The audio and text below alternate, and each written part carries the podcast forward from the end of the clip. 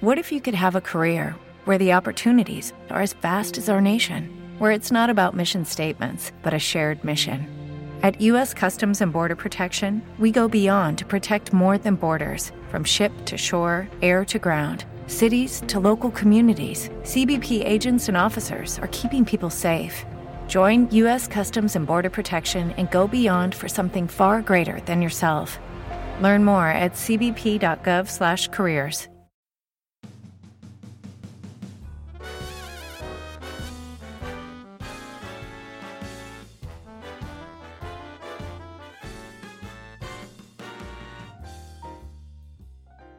Welcome to episode two of the Firehouse Forum podcast and happy holidays. This should be dropping the week before Christmas um, and right after Hanukkah. So, as we're taping, we are still thawing out from the first major snow in Richmond. So, we were we survived the snow, the, first snowpocalypse.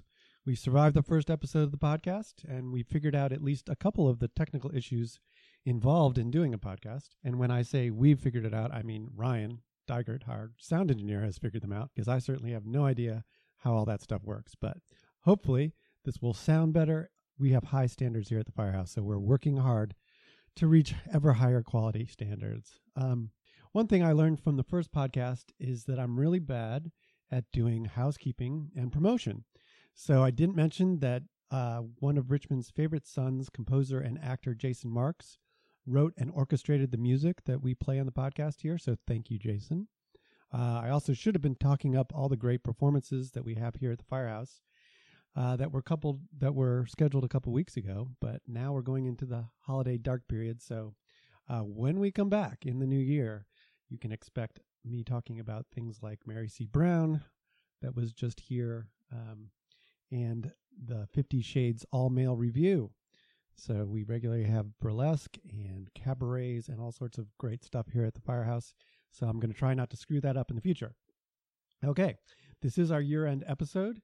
It's a little weird doing a year end episode when it's only our second podcast, but I'm thinking we may treat every episode as the last potential podcast that we do. So put a lot of energy and pop into it, thinking it's our last one.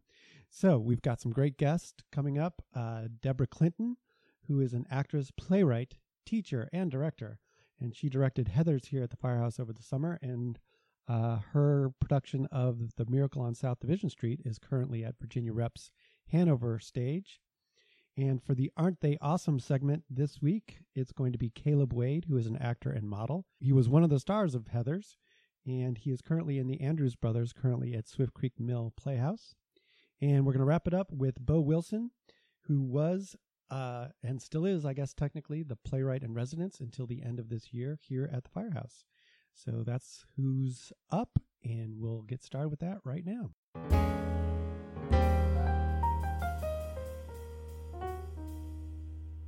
Okay, we're here with Lauren Bacall. No, I'm sorry, we're here with Debra Clinton, um, actress, dire- actress, director, teacher, all uh, artistic director. She is just everything. Um, she has developed shows like Croaker the Frog Prince with Jason Marks. She uh, is an RTCC nom- nominee for The Winter's Tale as an actress. She is the 2013 recipient of the Theresa Pollak Award for Excellence in Theater. I'm just I'm glowing in the bath. I'm basking in the glow of Debra Clinton right That now. That sounds so ironical. well, it's just great to have you here. Um, part of the reason I'm, I asked you to come in is because you directed Heathers here at the Firehouse in collaboration with TheatreLAB this past year, um, and you are currently your, your uh, directed production of. Um, Miracle on South Division Street. thank you. I keep wanting to put a number in there, and I know there's no number there. Well, it took me a while before I could remember if it was north or south, so you're Okay. okay. All right. Well, thank you for that saving grace there. So, you've been very busy this year. So, this whole show is going to be people who've had very busy years. So, that's part of why I wanted to bring you in also. I wanted to take the opportunity to say Happy Hanukkah, which I don't get a chance to say to a lot of people. Um, unfortunately, we are recording the day before Hanukkah starts, and this is going to drop the day after Hanukkah ends. So, we have to get into now. Happy Hanukkah. Happy Hanukkah to you too. All right. Do you have celebrations planned with your family or Well, this is such a well did the jews being a nomadic people uh, we will be celebrating our hanukkah in north carolina on new year's eve Oh, very nice. Okay. with my extended family uh, but i will light candles tomorrow night will you I absolutely will. Yeah, absolutely. Well, I wanted to bring you in also because um, last week I asked Kerrigan Sullivan, what does a director do? So I've already asked somebody that. I'm not going to ask you that question. Um, but a question that I get a lot is Are there people who actually make a living doing theater in Richmond? You know, it's a smaller market. How's it? How do people do that? And my answer is often they do a lot of things, and you are kind of the epitome of that. So, how do you juggle all these things that you do? that is the question that everyone wants to know i'm a hologram Okay. and no um, Where's the real you? Yes. uh, in mm, this room right Ok- now Okay. I- yeah. here's the thing i'm really fortunate i run a theater company for Okay. the jcc the jewish family theater so i get to make the decisions Okay. i get to make the schedules because my thing about directing is communication communication and scheduling okay. so if you can do those two things successfully you have a very good chance of running your life the way you want it Okay. i'm not going to say i don't work hard i do work hard It not really hard when it's what you love Okay. A lot of it is my schedule and i'm really kind of i plan believe it or not i really plan a lot and i surround myself with good people so that if god forbid i can't be somewhere Right. i have planned for that. Okay. and it's really about the schedule. For instance at the jcc uh, if i know that i have to rehearse a show i'm a very fast blocker. I come in with a plan. Plans can change. You Uh-huh. have to take cues from your actors and things evolve in rehearsal but i do a lot of work up front Okay. and I come in. I often say it's like a jigsaw puzzle. I do the frame so everybody knows where they are, and then we kind of fill in the pieces. If you can give people certain tools, your process becomes much easier. And if, but you know, it's different for different people. Right. I'm a fast person. You you know that about me. I I do have a, a northern um, mentality of like I want to just get things done. right. And so I come in with a plan and I schedule really carefully. And I'm usually not early. I'm usually typically on time Oh, okay. because I have scheduled myself right to up. the. I, yeah. I, I probably do a little over scheduling and could give myself a little more wiggle room. Now, it's interesting to me because that none of that sounds artistic, and people think of theater artists as this Oh, big artistic vision, but this is very like, Dave, I'm know- not an artist. oh, you sure? I gotta I gotta shatter the myth. I'm a really practical person Hmm. who loves theater. okay. But I am I'm I'm oddly practical. Uh I guess I'm wondering for people who listen who think they have to have a great artistic vision, is it more important to have artistic vision, I or is it important to be like organized and plan? Wow. plan It's a good question. I think obviously you have to have both. Hmm. I think well everything that I do comes from a place inside of me. My Okay. you know, my intuitive instinct of what I see and what I want to do. Mhm. I have learned over the years that the discovery part of the process is very important for actors and in order to get a truly collaborative product, you do have to allow for that. Right. But honestly, most people do not like to have their time wasted. Right. And if you can come in with a plan, and and plans change. But for instance, you're in a show and there's 40 people in it, and your scene is at the end. right. By the time I get to you, you're going to be in a really bad mood. right. So either I schedule you first, Right. or I schedule you later. Mhm. And sometimes you still have to wait, but you're in a much better mood about it. Yeah. And I often say two and a half really good hours with actors is much, you get much more out of it than five sort of strung together hours that might be less productive. Now, you know what? Every artist does their art in the way that is right for them. Right. Okay. Maybe I'm more of a producer than a director. I don't know. I, I like, I'm a storyteller, so I think I tell good stories. Okay. But people just, time is so valuable. Right. Well, and I think about South Division Street. Those those are very professional actors. I imagine that Kathy Schaffner isn't going to come in and say, "Let's discover what we're trying to find here." That they're um, I don't know. You explain how that how that plays out. Well, I'm probably going to reveal too much, so I'll apologize in advance, Nathaniel, if I'm not suppo- if I say things I'm not supposed to. But you bring up a good example, and and I think sometimes it's about skill and ability level and Mhm. experience. I do think it's a lot about experience. If you're an experienced actor or director, you know what to do. You're not coming into rehearsal to learn how to rehearse. Okay. You're just coming in to do your craft. Right. So I got incredibly lucky with some of the best actors in Richmond Yeah. and a play that is lovely. It's kind of you know what to do with this play. It's not. It takes a lot of dexterity and skill, but it, do, it it's not rocket science. This play sort of it's easy to understand. Okay. And so we all came in kind of ready to go, and we had to because we had a really really short rehearsal period. Oh, really? How like long? shorter than usual Okay. because we had some really big conflicts. And Nathaniel and I discussed it at length. And we were like, but these people are the right people for the roles. Right. And I, you know, we talked about it and I said, I believe we can do what we need to do. I think we literally had maybe 12 rehearsals before we went into tech. Wow. That's not many. And I have to tell you, when we opened, they may have wanted another one or two to feel super comfortable, but the show was ready Right. was really ready. Yeah. But you can do that. You know, when I was when I was a kid, we had summer stock and we would like do shows in 10 days, Right. you know? Yeah. Uh, we live in a community where you can't rehearse all day and rehearse all night because people have jobs. Yeah. I just got lucky. I don't think I could have done that with larger, more unwieldy casts. I just had the right combination of people. Well, and you meant you mentioned unwieldy. Well, first of all, you mentioned Nathaniel a couple times. I want to make sure people know that's Nathaniel I'm Shaw. sorry, it's Nathaniel Shaw, Artistic Director of Virginia Repertory Theater. Okay, cool. Thanks.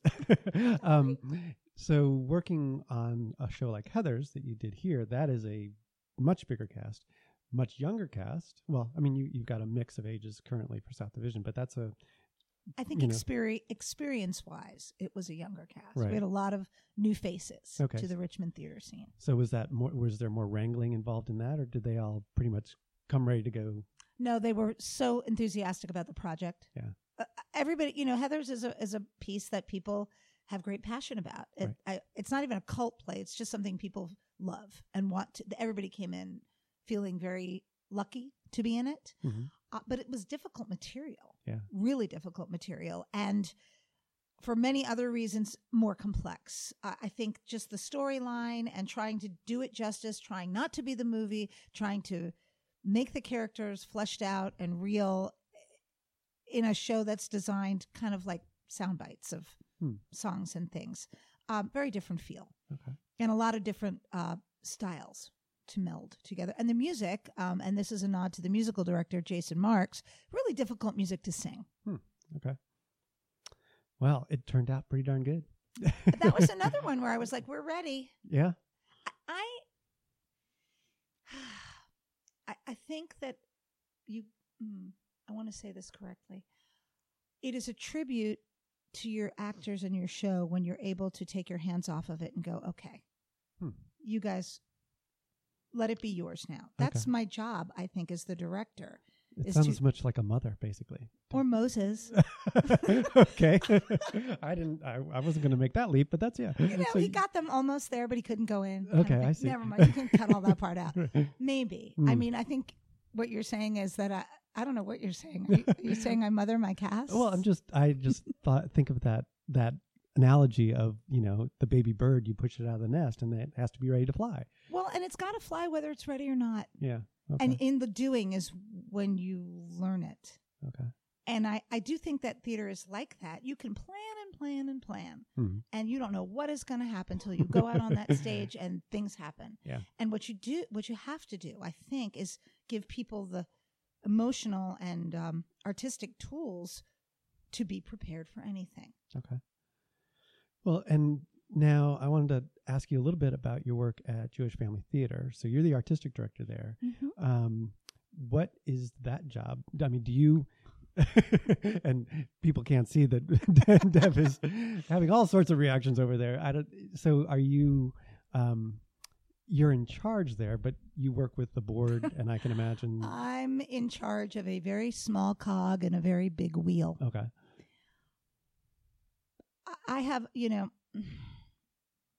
there's a lot that surrounds Jewish Family Theater. Yeah. Um, first of all, for community theater, we do really, I like to think that we do really good work. I know that we're a pretty important part of the fabric of what happens at the Weinstein JCC. Over the years, I'm actually in my 10th year Wow. Right. You know, 10 years of anything. Um, and so that feels good because I think we've raised the profile, we've raised the bar of what we do, the level. Uh, we have great audience attendance. People really support us, and we've been able to sort of open the door into the wider Richmond community and be like, look at us, look at what we do here. So all that's really great. That being said, a bajillion other things go on at the JCC on any given day. Yeah. And you have to be flexible and you have to be smart and you have to plan and you have to figure things out. Right.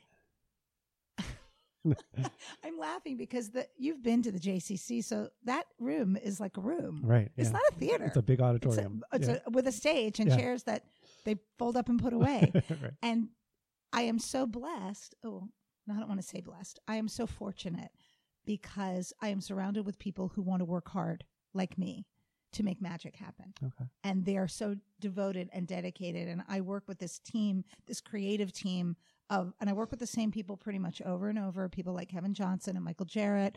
And my wonderful stage manager, who is only now 16 years old, because you know I find them when they're babies and I raise them and they go fly. But we all share a, a similar um, vision Okay. and ethic. And so we know how to make the show magic. So we've been really lucky because we've gotten to have a lot of people come in who want to be part of that. And um, I don't know. I my mom and I were talking, and she was like, "I hope you never leave the JCC because it's very important to you and your Jewishness." And I was like, "What are you talking about?" She's like, "It's your give back," Hmm. and maybe it is. Um, Okay. I'm not particularly religious, Right. but I'm definitely Jewish, and Mhm. I love the idea of combining my passion for theater with my heritage Right. and my culture. And so somehow that fulfills me on a lot of levels. So y- you know, I I love it. It's a, it's a it's it's hard. It's Yeah. complicated. But it's really worth it. Right. Well, it's interesting that you say that because you said you kind of poo pooed the notice, no, notion that you're an artist. But, you know, I recently wrote a story about triangle players, and they were talking about how these days, not, you know, any company can do a gay themed play in a, in a way that that wasn't true 10 or 15 years ago. And so, one of the things that I think is important in an artistic sense is to have different voices and to highlight different voices. And that is something that you're doing at Jewish Family Theater is that you are that is a theme there are themes that you're going to explore there that won't necessarily be explored other places. Or through the same prism. Mm-hmm. And yeah, that's that whole other argument about who should do what play, Right. right? Well, And I think there's South va- Division Street, who is not Jewish play. oh, oh, she what is it is? Oh, okay, Wink, wink. Hmm. Go see it. okay, But I've done plays that I mean, I work outside of the JFT and I do all Right. kinds of things. And but I think there's value in different people telling the same story from different points of view. Hmm. So if Virginia Rep wants to do Fiddler, great. If JFT wants to do Fiddler, okay, great. If West End Assembly of God wants to do Fiddler, okay, great. right. You're going to get three Very, very different gotcha. fiddlers. Yeah. And uh, the analogy of how do you find out what the real news is? You have to watch all the news channels. right. Yeah. And then not listen to any of them. No. But you know what I'm saying? To get all the points of view. sure. Uh, Yeah. I think I don't believe that anyone has one right answer. Okay. I like that. I like that answer. Uh, so what's next for you coming up? Well, I have a quieter Okay. rest of the year, which I really like. Uh, I, you know, I'm a full time theater arts teacher in Hanover County. Okay. which oddly it's not odd but i do love it and for a lot of reasons uh, but i have i do uh, three shows a year there so i have a couple of big things coming up with them and i am uh, we are premiering we're doing a richmond premiere uh, for acts of faith with jewish family theater called uh, stars of david Okay. which I do not think I I know it has not been done in Richmond, but it's a musical review based on a book by Abigail Pogrin. I hope I pronounced that right. Pogrin. and it's all about Jewish celebrities wow. and, and politicians and their stories. And the music, it's like Ruth Bader Ginsburg and Norman Lear and Fran Drescher and Michael Feinstein. And, and the music is written by people like Jason Robert Brown and Maltby Shire and just a lot of contemporary Oh, very composers interesting. it's a little bit well i i definitely we at the at jft we really do try to find stories other than fiddler to tell and this t- seemed to me to be a really good merge of contemporary American life and just exploring the contributions and kind of where people come from. We'll do a live band with it. Um, I'm I'm surrounded by musical talent that's going to be working on the project. Have not had auditions. Okay. Unlike everyone, no, I shouldn't say that. I just don't make a practice of auditioning too far in advance okay. because I like when people take the job for them to keep the job. I see. Yes. But I, Things- I'm I'm excited about it because I think there are a few things about it that will make it attractive to the larger community. Great. Well, and you've given a good preview of, I'm sure next year we're going to be talking about Acts of Faith. We always do. It's always a big deal. So um, come February, there'll be much more Acts of Faith news. Okay. Well, I think that'll do it. Thank you so much for coming in. And I want you to stick around because we're going to have Caleb on next. And I you excited to see Caleb. All right. He's cool. very busy. Yes, he is. Thank you very much. Thank you for having me.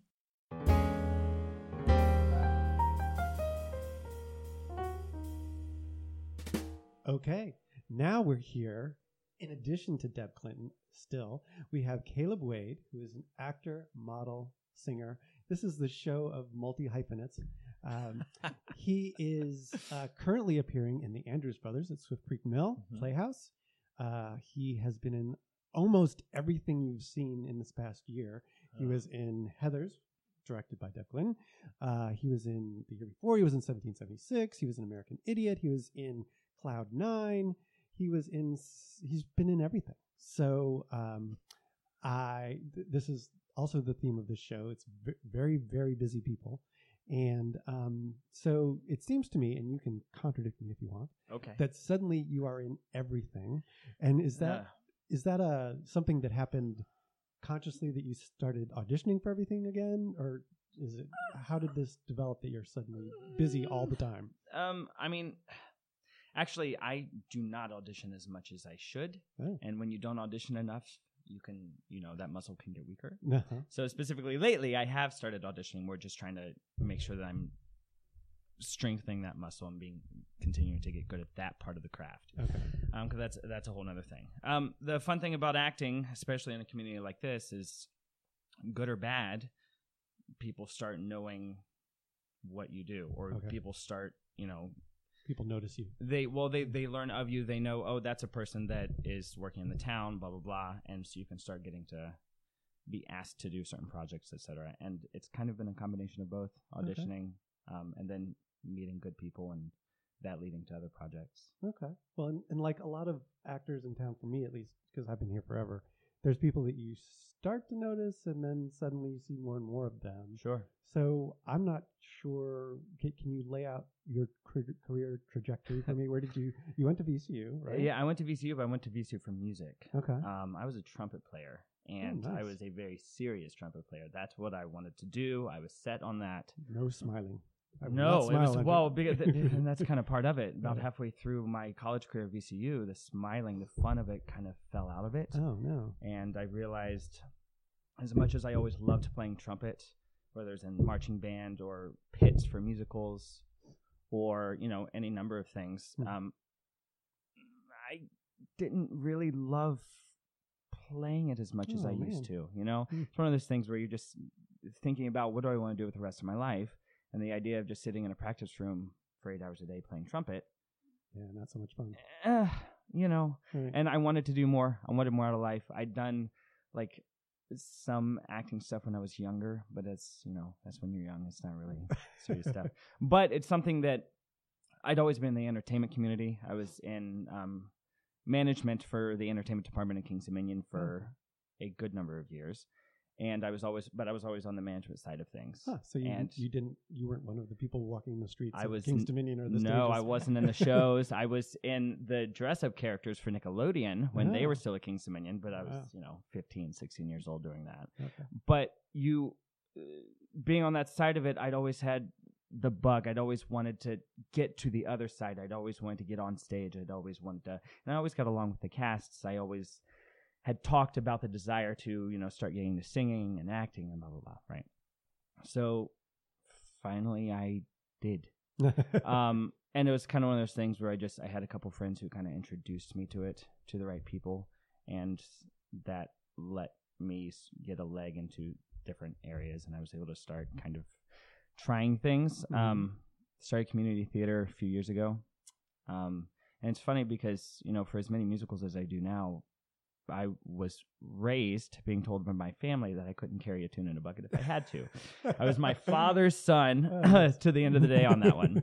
okay. Thanks, Deb. Um, and it wasn't until I went for a uh, community theater production of Sound of Music a few years ago, Oh, and the director said, "Do you sing?" And I said, "No, absolutely not." Um, she was like, "Okay, well, here's this non-singing role. Great." Hmm. But then in rehearsals, she would hear me in the back of the room singing along with the people going through the, the singing scenes. Oh, right?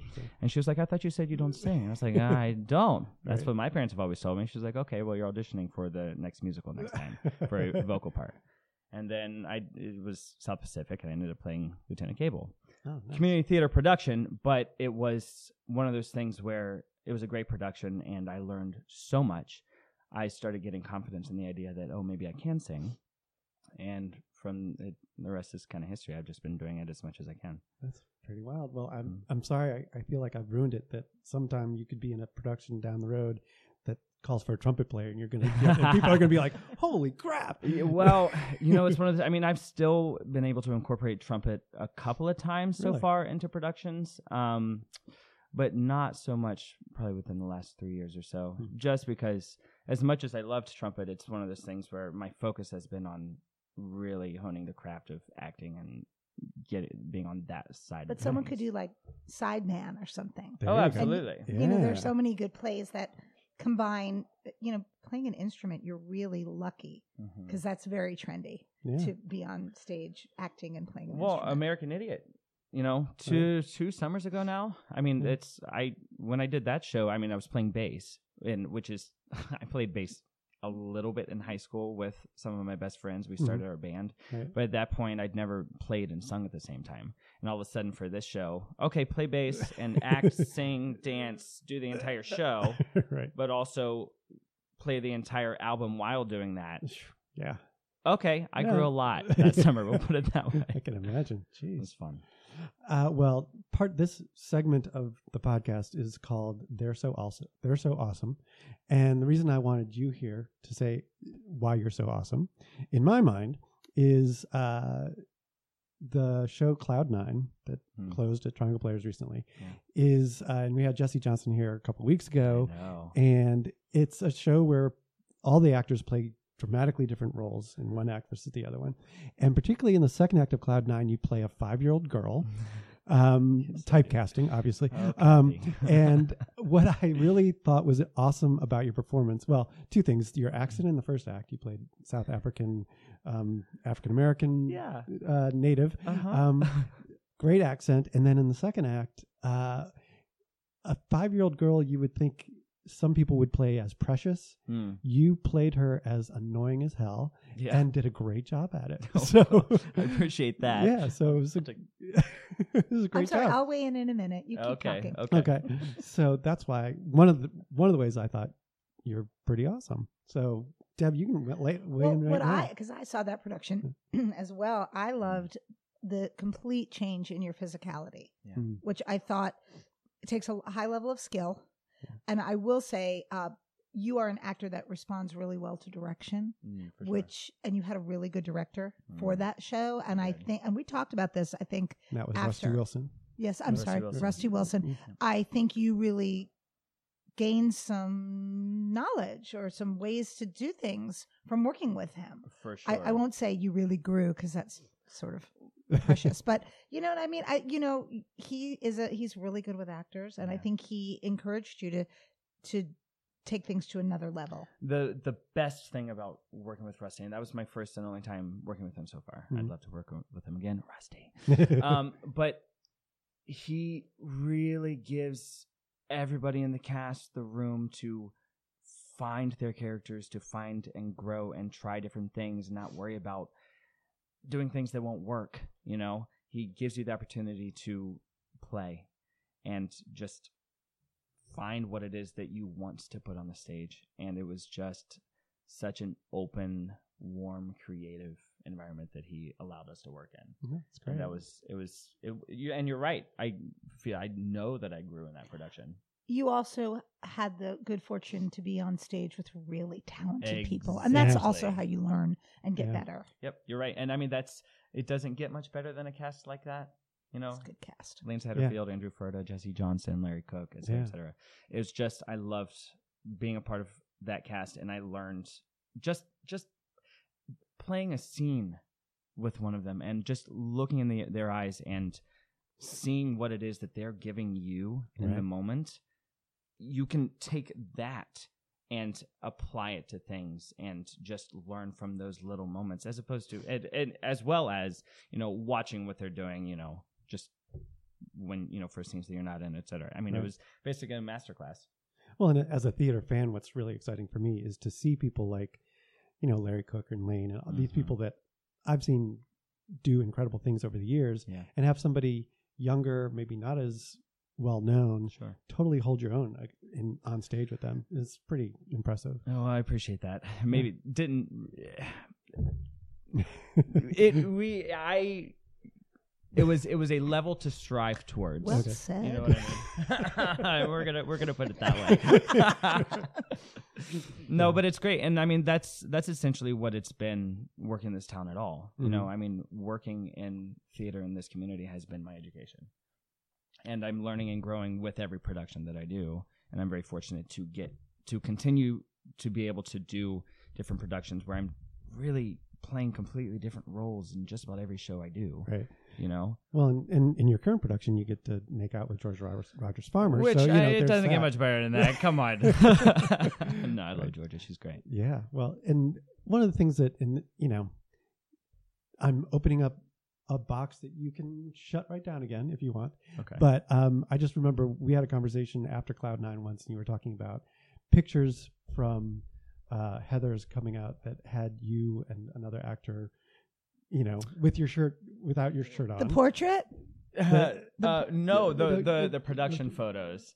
Oh, those Those- pictures. Yeah. Yes. In full. Uh, d- Well, Regalia. almost full. Or yeah. lack of regalia. Yeah. Down to your we had some skivvies, nice basically. undies on. We'll put Right. it that way. yeah. And so, you know, one of the things, and this is something, it's again, it's a bigger topic, but, you know, there is a certain level of objectivity that happens in theater. Sure. You know, people get cast because they are good looking. Yeah. Um, did you feel awkward in to be, you know, to see those pictures and to be presented in that way? Uh, n- no, I didn't, and I think it's.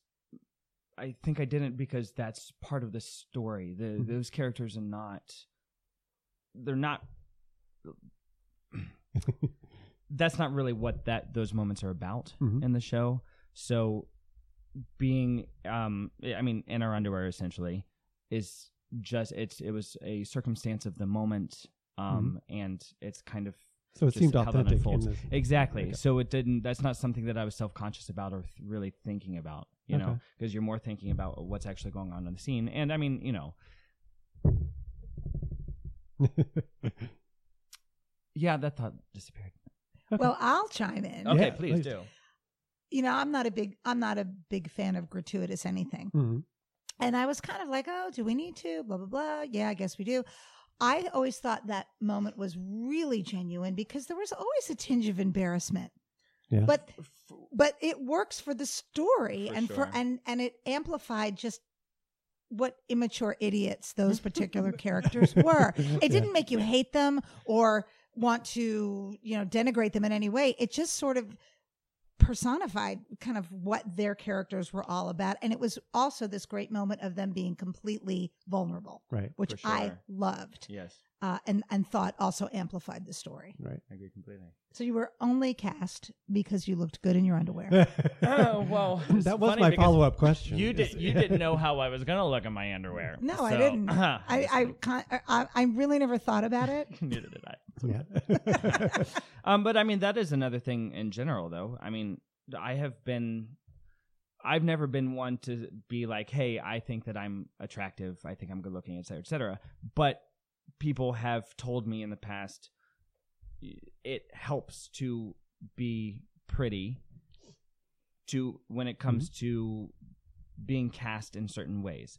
But the thing f- that I've always held on to is that I if that is what I'm being cast for, then I don't want to do it. Okay. You know what I mean? hmm There's there's a certain amount of that that goes into casting anybody and anything because you have to fit a certain role from a physical perspective, from a look perspective, from Right. a height perspective, et cetera, et cetera. Right. But I want to be good at this craft. Right. I want to be able to go into a room and know that I'm going to be able to act this well. I'm going to be able to sing this well. I'm going to be able to move. I won't say dance. I'll say move this well. um, but I I want to do this because I love the craft. I love the the, the art, just everything that goes into performing and acting and and telling stories. and telling stories. Yeah. I love. I'm in love with telling stories, and that love only deepens and grows the more that I do this. Oh, that's great. And so it's to the point now where I couldn't imagine doing anything else. You know what I mean? So your next story that you're going to be involved in, Brave Mm. New World for Yes. Quill, that's opening in February, I think. February, February second okay, through and the that's seventeenth. that seems like that could be a challenging story to tell. It's going to be very different for Yeah. sure, and I am so excited about it. I mean, you talk about good casts, another Mhm. great cast. Right. um, and to get to work with Maggie Roop as a director is something I've always wanted to do. I've only worked with her um, as a co-actor, um, so I'm very excited about that. And it'll be my first real time working with Quill. I did a, a short summer um, show with them a couple years ago, but this will be my first like full production with them, and I'm very Mhm. excited about it. It's gonna be good. Well, and I expect, given the track work, track record recently, you're going to be in something else like immediately after that. And then after that. Oh, well, we'll see. I mean, I'm you know you're always auditioning, hmm so we'll we'll see what happens. Okay. Well, I think that'll do it. Thank you very much. Thank you very much for having me. I me. really appreciate it.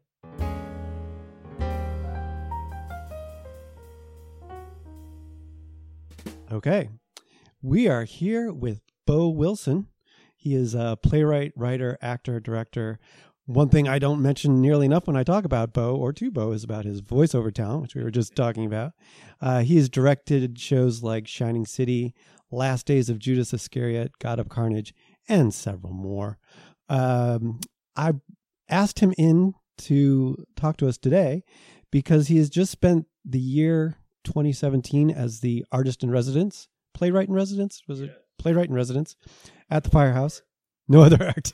you weren't doing any like scribbling on the wall or anything like that. Okay. Um, so you've been a playwright in residence at the Firehouse this past year, and this is kind of our year end wrap up. So um, your play, The Boat Right. Sorry about that. Yeah, well, we'll we'll invite you back for the Next big time. Christmas party. Um, your play, The Boat Ride, opened here in February, That's right. and Food, Clothing, and Shelter ran in September for few too few performances, if you ask me. But I, yeah. I, I, I appreciate that. I, if you blinked, you missed it. yeah. Well, those who were awake and aware and came out and saw it, um, I think enjoyed a really great new uh, world premiere show. And so it seems to me like it's been a pretty busy year for you. Has it felt It like one to you? Yeah, I. Uh, it was it was a sort of two tiered experience because uh, the boat ride really didn't involve me other than showing up and saying, "Hey, look what you guys did." Hey, showing up is Um, eighty percent of the work. yeah, right? yeah, yeah. But you know, the, the the play was done. It was Yeah. published, and there was no work to be done. And and Gary Hopper cast it and directed it, and I came to opening and said, "Wow, neat." um, but I was already working on food, clothing, and shelter, Okay. which which Joel and I had actually talked about the August before, and we put together a group of mostly actors, although there were some producers and directors and designers who showed up, called the Firehouse Working Group. Okay. and the working group uh, met every two or three weeks uh, here at the firehouse. And i would i would arrange for the meeting and whoever wanted to come would come and they would read whatever i had that was new since the last time we had met Okay. and uh, so that was that was very useful just in the sense of okay i'd better i'd better come up with some new pages because these guys are gonna they're not gonna like reading the same thing they had last week Right. um, so there was that level of work going on. And so they would come in and they would actually perform the or read Perform through? is too big a word, Okay. probably, but we would sit in, in a circle in chairs uh, around a table, or sometimes just on the stage, a circle of chairs, and just we'd uh, we'd have copies. Joel would have copies of the pages available, and we'd pass them around and, and read them. And I'd say, okay, now let's stop, and now you read that guy, and you, you know we'd we'd change the parts around if we had enough people to do that. Okay. Um, and uh, so that's not very production specific. That's all about me having a chance to hear the words and find out, oh, that doesn't work. Um, And that's different than like uh, normally you would do. You wouldn't normally produce or develop a play that way. Well, I like to have if if I've got a if I've got a new draft of a play. In fact, I'm going to be trying to do this at some point in 2018 when I have something ready. Uh, I, I like to have a couple of friends over to the house and just read it. You know, feed them and uh, feed them and give Unlike them. Like we've done yeah, feed them and give them some wine or something, and uh, you know people show up and just hear it. You know, not not as a public event, and and the working group meetings weren't public events either. But there's there's great benefit in in hearing the work read by people that are reasonably skilled, but it hasn't been rehearsed, it hasn't been overthought. And uh, occasionally there's something where oh they don't realize that this character is drunk in this scene, but Okay. okay, okay so let's stop and go back and load that in. But um, I I like I like having that. excuse me. I like having that uh, that first oral experience with the work, and it generally confirms a fair number of things that I'm hoping are going to be there, and sometimes it reveals unexpected weakness or something that I thought took a really long time on the page. It, it happens in 30 seconds, and I realize, oh, okay, I'm going to need to add something to that, or something that I thought moved very swiftly takes too long and now we have had time to forget the thing that I need us to remember so I've got to find a way to drop it in there somewhere for a reminder. So there's there's there's value both in terms of is the story clear, are the rhythms working, are the characters making sense, do we believe what's going on? And you know, if you have good actors who come in and, and read for you, they'll they'll tell you, you know, even if it's just sitting around a table, they'll say, "Why why doesn't she just leave?" you know, or whatever. Don't Um, open that door. right right right so uh so I, I i i tend to lean on that pretty heavily but what was great and new about the working group experience was that it was piecemeal Okay. what i'm describing you know i finish a first draft and then i call two or three or four terribly forgiving friends of mine and say would you please come? But in this case it was sort of like here's 17 pages. I'm not sure where they're going to go. Here's here's this scene. I know this scene is basically the shape that i want it but i don't know if it's going to come before this one or after that one. Mhm. um, and so uh, to a certain extent it was uh, it was kind of like making a jigsaw puzzle piece by piece rather than doing the whole picture and then cutting it up into pieces, which I think is probably the smarter way to do it. Um, so so that was it kept my shoulder to the wheel work wise. It, Okay. it kept me sort of focused and and I, I you know I said somewhere recently maybe it was just a Facebook post, but this year I've written three and a half plays and various and sundry short scenes and other things. I've never had a year where I wrote that much, and I'm pretty Wow. sure that that the working group is a big part of why. Okay. And in conversations we've had before about this experience, you I think you've mentioned that you thought that other you could see other companies doing this kind of you know playwright in residence. Oh, Yeah. sure. I mean, the residential model is not is not an invention of ours. Right. uh, what we had to invent was a sort of the, the working group was our way of addressing the fact that when it's Trinity Rep or Actors Theater of Louisville or or the Guthrie or what have the Goodman, they tend to have uh, or or Oregon Shakespeare, which has got a, a big new play uh, process happening now. Um, they have a resident company. They they job actors in and out, but Right. they've got a core of ten or twelve people that are there for the season. They have season long contracts, Okay. and those are the people who are presumed to be kind of available to the playwright in residence, you know, hey, I got a new scene. Can we go into rehearsal room B and read it? Well, who's free? Well, he's not doing anything right Oh, now. nice. You know, so so if you don't have a resident company, you need some way to to mimic that kind of ad hoc you know test drive Right. of of these pages or this scene or what have you Mm-hmm. so so the working group was something that we kind of invented uh, but but the notion of having a playwright who's around all the time working on stuff and periodically throws new pages out there and says let's let's hear these Hmm. uh, that's that's pretty well established I think and and we can always use more of it there aren't nearly enough theaters doing it Right. Well, and you know, it kind of dovetails with you know something that I've thought about for a long time. We've talked about it is the development of new work in Richmond, and you know, in my mind, development of new work and work that can then travel to other places, you know,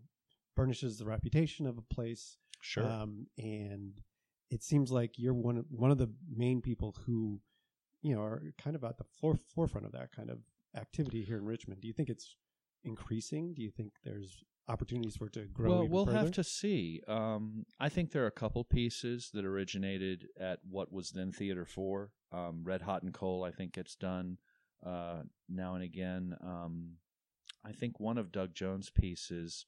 Uh, I don't know if it's songs from Bedlam or maybe it's his turn of the screw, but one one of his pieces I Mhm. think gets done uh, elsewhere, and uh, you know it's it's Irene Ziegler uh, Rules of the Lake I think has been done Okay, elsewhere. right? Um, so and sometimes it just it, it depends. The, the tricky thing is that a theater will often be willing to do a brand new play because yeah, nobody knows what it is. It's risky. It's an unknown title, but we get to do the world premiere, and there's a certain cachet. Once you've had the world premiere, I, I was talking to Dave Robbins about this. He was really frustrated because uh, it, it was before End of War, so it maybe it was um, uh, Buried child? No, no, no. Sam, Sam, and Sam and Carol. Oh, was that was that the name of it? But anyway, he was. We were talking about you know the difficulty of getting a second production Right. because the first production you have a certain number of theaters that want to world premiere something, Right. but now it's still an unknown piece un- unless it world premiered on Broadway. You know, if if you have a world premiere at a at a regional theater, you know it won't be terribly splashy. A lot of people aren't going to know what it is, and now they don't even get to call it a world premiere. You know, you Right. have you, they'll say regional premiere. doesn't have the same. Um, yeah.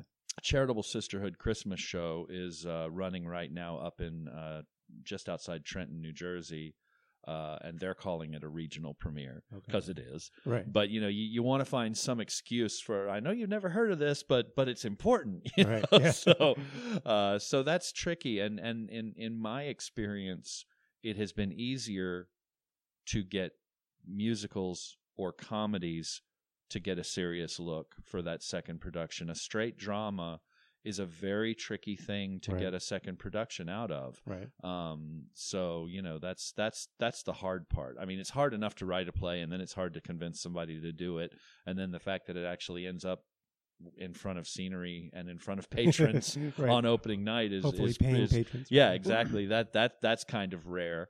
All of that is is terribly difficult and and uphill, and then all of that is much easier than the second production. So Wow. you know, So you're saying that it's we, it's going to be harder to get Hamilton done here. You know, somebody to develop Ham- Hamilton out of Richmond. The next Hamilton. it's hard to say. I mean. Eh, I'm not sure how to attack that question even because it, it has to do with job. Make it yeah yeah well it mm. has to do with is there someone of that generally speaking i think that there's a an age you know i'm i'm past that age but there is an age a, a youthfulness that says i must climb everest. I must go to broadway. I must go to la hollywood. I must Okay. i must make my film you know and mm-hmm. so if you happen to have located yourself in one of those uh central organs of production then if you also happen to be a genius i like your chances Okay. uh, which is which is a weird way of saying I, I'm I'm not sure if if you're a genius and you're in your twenties, What we need are various ways to lure you into staying in Richmond Okay. or coming to Richmond. You know, because one of the things that happens over and over again in, in my experience of this town is that someone kind of new and wonderful shows up and we look at one mm. another and say, well, he's not going to be here long right. or you know when is when is and, and it's all about every it's not that richmond is is a place to be fled it's that new york or hollywood are places to be conquered right. Yep. so i you know i've never heard of anyone leaving richmond because they're really excited about the opportunity in rhode island you know um Yeah. but but it it is it is i think uh, endemic to all of the regions that aren't New York or LA Right. that they will I mean Chicago probably manages to hold on to some folks I imagine Minneapolis is able to hold on to some folks there are centers uh, perhaps DC is able to hold on to some folks Hmm. but you know the very best usually want to take on the very biggest challenge Right. so um Well, and and I also feel like there is, and this is something that I talked to Deb Clinton about, who's going to be on this episode as well, is to live here and thrive here as a theater professional. You often have to do like what you've done. You have to be a director. Uh, You're you're not just a playwright. You're an actor. You're a director. You're a voiceover talent. You're all those things. and I'm tremendously lucky because I've never had to work a real job. and there are some immensely talented people in this market who, you know, theater is what they do after they finish their real job. right. And uh, you know, I've just had I've I've been wildly fortunate in in the that I have been permitted to do those things that can add up to a mortgage payment Right. um, you know, it's uh, it was, and and and every one of them is a stroke of luck, one way or the other. Somebody saying, "Hey, have you ever done this before? We think you might be good at this." right. Like it hadn't occurred to me, but okay, yeah. you know, what voiceover? That was somebody who called me. I didn't, I didn't go after that, and uh, and directing, you know, uh, James Ricks and and Jackie O'Connor kind of reached out to me about True West, and you know, so um, Hmm. it's been it the the patchwork aspect of it has been a function of of great fortune. Oh, good. Well, I wanted to um, tap into your institutional knowledge as well because some people may not know. I've been institutionalized. right. The, the people, come on Yes. in. You can take them away now. Um, that uh, some people don't realize, people who haven't been around as long as I have, that you used to work for uh, Theater Virginia, which was Richmond's uh, only LORT, you know, League That's of Rich started. Theaters, um, and that closed in 2002. Yep. So it's been 15, almost 16 years ago. Um, and I was wondering, I wanted to get your perspective, you know, given that this is a year end show, you know, what is your perspective on how Richmond has changed since that time? That was kind of a, you know, t- in some ways almost cataclysmic in that it closed, you know, they had been around for 50 some years. Um, but yet theater is still thriving in my mind in Richmond. So, what has changed? What's the same? You know, what's your perspective on where we stand right now in 30 seconds or less? when I was at Theater Virginia, which was primarily the late '80s, but then I jobbed in. I was I was on their full time staff, '86 to '90, and then I jobbed in uh, as a stage manager periodically for several years after that. In fact, I was on the payroll when the theater went dark, okay. um, uh, stage managing uh, a new play that Benny Ambush was directing. Um, Theater Virginia was about I'm gonna I'm gonna ballpark it and say fifty five or sixty full time jobs Well, between the administration and the production staff and the artistic staff. okay. There were a lot of people That's who paid people. who paid their their rent and their bills working only that job. Wow. And you know, if if it was a, a great designer like David Crank or whomever, they they would also take other work, but they were on the staff to do these these jobs. And you know, uh, so when it kind of vanished, there there were people who had moved to Richmond, actors who had moved to Richmond because they had worked so regularly at Theater Virginia, and they looked around and they said, "I can buy a house for like three months worth of rent in this place. Why Right. wouldn't I move here and keep working?" And and you know, um, suddenly the place where they worked was closed.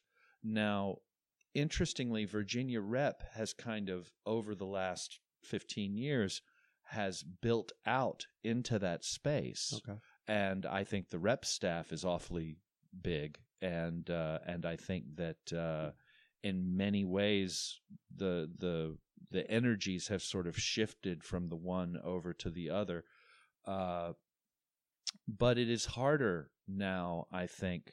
Because the '80s were also kind of a boom time economically. Okay. You know, Yeah. when y- you talk about voiceovers, if you went to if you went to a voiceover job in the 80s, there would be five other talents in the room and it would be like this little cast sitcom. You know, you might you might only have one line, but you got paid the same as the guy that had five lines. Okay. yeah. Um, and uh, then came the 90s and then came the aughts. And over time, it became, you know, from five people to three people to one person to actually, we don't do commercials anymore. We just put things on the internet wow. um, and and in that that same kind of contraction is a national event economically. There are more jobs, but less pay. okay. So you know, I, I I'm not I haven't done the homework on this. I'm just going to speak as if I know what I'm talking about. but I think that it, I, I feel like I read somewhere that uh, People are saying that people are people are saying that you know yes there are more jobs in the economy now but but the wages are lower and so Right. you have to work two jobs to make what one job used to pay you Right. the arts are no different and uh, you know government subsidy has has uh, significantly reduced uh, corporate support has uh, sort of focused itself in ways that are uh, make it very competitive. You know, you we've got some awfully large corporations in Richmond, but they're not necessarily interested in in reaching out a helping hand to smaller companies. There's no there's no image upside for them for that. Hmm. So you know, there's uh, and you have all these companies competing for the same contributed dollars. right. I just think that overall, there, uh, the '80s were a time of abundance. There were fewer companies, but the companies that that were in town were large, and uh, you know, the, Theater Virginia. I I want to say that it had as many as sixteen thousand subscribers at its peak. wow. Um, That's like four or I five might be- times what theaters are going to. I might be wrong. It might have only been a little over twelve, but even twelve is a lot. Right. and then they did tremendous uh, they they played the the theater virginia season played to something like 87% Okay. and that's a lot of people Yeah. you know if you if your house is mostly full all the time right. that's great Yeah. and uh and so i feel like now eh, people have netflix people have uh, th- there are so many more options for what you're going to do with your evening and a lot of them involve staying home Right. so uh so that's tricky uh you know there's there's it's probably a big fat book what has changed since 19 Okay. you know since 2002 Right. or since 1987 Yeah. um but a lot Yeah.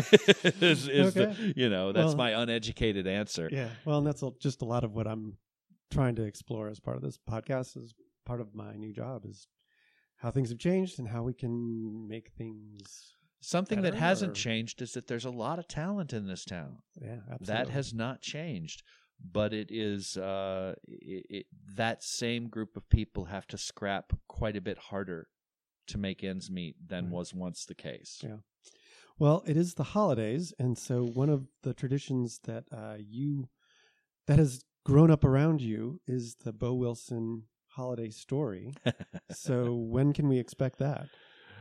I hope that it is public by the end of the week Okay. Well, this and is- this is this is i want to say it's the 27th one or the 28th one. Oh wow. yeah Okay. Yeah. How how do you keep coming up with ideas? oh christmas stories they're they're they're out there there i mean uh, you know, it's um, I, I don't, you know, the the how where do you get your ideas is is a mysterious question to me because to me it's like how come you don't have 50 5,000 ideas, you know it's uh I, I I I don't want to I don't want to jinx myself. I may someday wake up and not know any more stories to tell. But right now the the trunk continues to overflow and it's really just a question of which one am I going to choose now. Oh, and you know, all year long I say, "Oh, that would be good for next year's Christmas story." And I say that 10 different times. Wow. And I jot it down and put it in a folder on my computer and then I look at them and I say, "All right, that one stinks. That one stinks. that one. Oh, this one was pretty good." Um Well, I hope that trunk never runs dry because me it's- too. It's fun. It's fun. It's uh, you know, playwriting is hard, but the Christmas story is just fun. Okay. Yeah. Well, good. Well, I think that's going to do it for us. Everybody, look for Bo's story coming out anytime, dropping on Facebook It's or on his the, website. I think it's called The Farmer and the Saint. Oh. I think that's what it's called, Okay. unless I change my mind. All right. Okay. Well, we've been speaking to Bo Wilson, playwright, actor, director, and up until and bon vivant. and bon vivant, yes. Up until a couple days after this drops, he was the playwright in residence here at the Firehouse. So, thanks for your service. Thanks very much for having me. All right. Take care.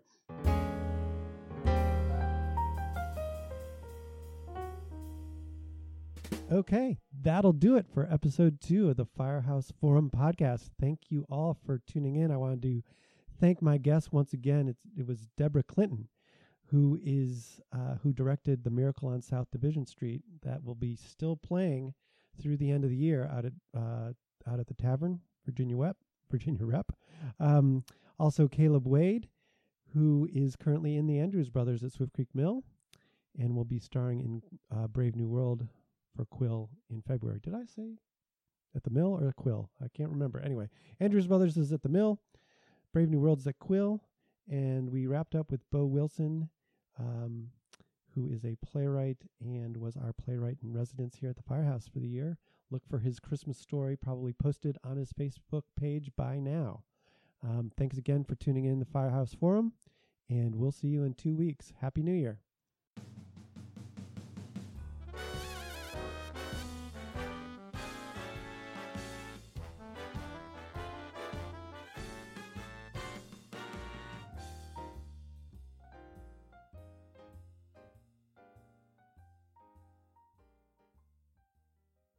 You only have a 401k, you're not getting the most for retirement. Wait, what? Add a Robinhood IRA on top, then they'll boost it by 3%. You can do that? and if you transfer in any retirement account, you get 3% on top of that. Is there a limit to the match? No limit. Robinhood Gold gets you the biggest contribution match of any IRA on the market. Sign up for Robinhood Gold at Robinhood.com slash boost by April 30th. Subscription fees apply. Investing involves risk. 3% match requires gold for one year from first match. Must keep IRA for five years. Match on transfers subject to additional terms and conditions. Robinhood Financial LLC member SIPC.